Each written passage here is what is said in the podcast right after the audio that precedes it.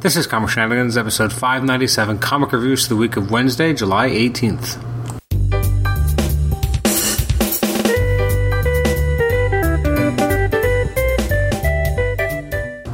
Welcome to the Comic Shenanigans podcast. I'm your host, Adam Chapman. This is episode 597. It's our comic reviews episode for the week of Wednesday, July 18th. Recording this on July 18th, which means that I have not had a lot of chance to read a lot of the books that came out this week. In fact, I've only had a chance to read three of them, but I did want to make sure we had a reviews episode come out while I was away on vacation. So, looking quickly at the releases that did come out today that I will not be chatting about, uh, some of the highlights include from Marvel Comics. We've got, let's see here, Marvel Comics.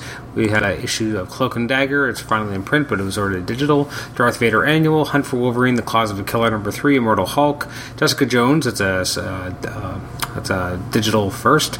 Uh, let's see, we got Marvel Superhero Adventures, Miss Marvel, and the Teleporting Dog, number one. Uh, huh, I should probably pick up that up for my son.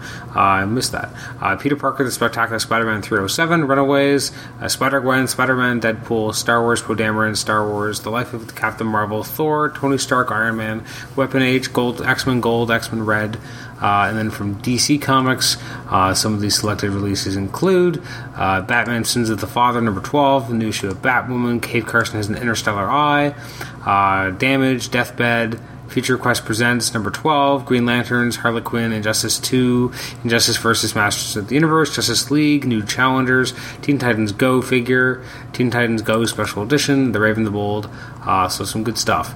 Um, thinking I probably should pick up all the uh, Teen Titans stuff for my son because he's so excited for that new movie, uh, which hopefully will be our episode uh, 598. Will be a conversation about the movie. It may not end up being that, or it might just be me chatting about the movie, and maybe with two minutes of my son saying I liked it. Uh, but we'll see. Uh, let's jump into what I did read. I read Avengers number five. I actually thought this was quite enjoyable. It was uh, some fun you know, big storytelling, uh, a lot of talking in terms of kind of retcons and explaining everything about the, the you know the progenitor. Um, but for the most part, I still enjoyed this. This was by Jason Aaron, Paco Medina, and Ed McGuinness. The artwork was extremely thrilling, very fun, and full of adventure and excitement. Um, it felt like a movie. It moved briskly. It was just about telling a big, fun, enjoyable story. Great action, uh, well drawn characters. Definitely has a you know kind of great cliffhanger with kind of leading into some cool fights that we'll see uh, next. I do miss the Sentinel, sorry, the Sentinels, the uh, Celestials looking a little bit more classic in their celestial form, but uh, I'm still enjoying this storyline. It's fun and exciting. Um, I think this is the type of story we needed right now. We needed to have an Avengers title that just kind of felt like Avengers. Not to say that I didn't like US Avengers and all the other Avengers books that were happening, but this definitely kind of feels like a return to form, return to what everyone kind of thinks of as kind of a classic kind of Avengers. Even though you have some weird characters here, like you have Doctor Strange, She Hulk.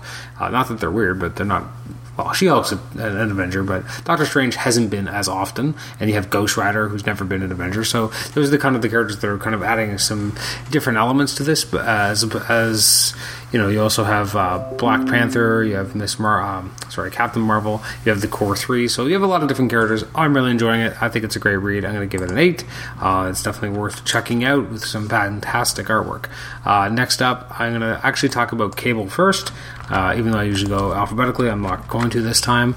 Uh, Cable, uh, this is issue 159, and I believe it's the last issue of Cable. Maybe I'm wrong. Um, but I, I, I, liked it. It was it was fun. Uh, no, sorry, fun's the wrong word, but um, I did enjoy it. I thought it was um, a, a, good story. It kind of made sense of what we've seen in the last you know few issues, which is a little bit crazy with this Metis character. But this kind of uh, finally gives us uh, you know a sense of where the character came from, and it was kind of a combination of the techno organic virus and the shape shifting abilities that the character had uh, that kind of dis- you know kind of distraught the character and, and um, what's disfigured and kind of made the character go a little bit crazy. Uh, I like this a lot. This felt like very kind of old school Cable of Cable dealing with the with the virus. He's able to expunge the virus, which he's done before, and I like that they referenced it. Um, and you know, he's, he's has this friend from when he was younger, and I just there's something about that last page where you have that shot of Cable and you have the kind of sun hitting his face, and he's just kind of looking down, and it just something about that picture is so that is Cable. I don't know what it is. There's something about it just looks so. You capture so many different emotions in that character, and then you have this very innocent looking child in his arms, and it, it just that that that scene floored me. I don't know why. It just it felt very emotional and, and impactful. I enjoyed this arc because it was kind of a fun romp through um, Marvel history or sorry Cable history. I like that the, we, we kind of got to see that and kind of go through his history like that, and especially some of the timelines. I really appreciated you know getting to go back to those, and I found those a lot of fun. I really dug this. I'm going to give it a nice eight. Um, this was a really enjoyable book. I'm glad I read it.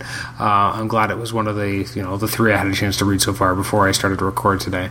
Uh, and last but not least, we have Batman. Uh, this is issue 51, Cold Days Part One, uh, by Tom King and Lee Weeks, and uh, this was uh, stellar all the way through. Um, it's you know there's a, court case. You have Bruce Wayne is on a jury.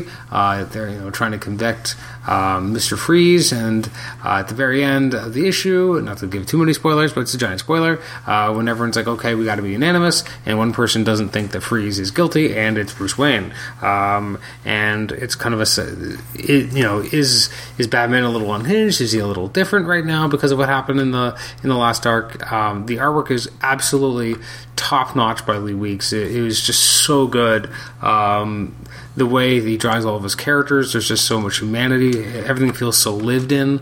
Uh, I'm going to give the issue a nine. I, I, just I was blown away. I thought, first of all, I thought it was a very strong script and with a great cliffhanger. I thought the artwork by Lee Weeks was absolutely marvelous. Uh, this was of the three I read, probably the the best. It was definitely it wasn't the one that was had the most kind of punch and fast action and excitement. That was probably Avengers. Cable had more of an emotional beat, but Batman just felt much more cerebral. Had a lot more going on on there. Um, and I, I, liked everything about the idea that Bruce Wayne is, you know, sequestered, and right now he's not able to be Batman. You have Dick Grayson as Batman. I loved where you know Commissioner Gordon knows right away that he's not. It's the other him, um, and not so not the main him.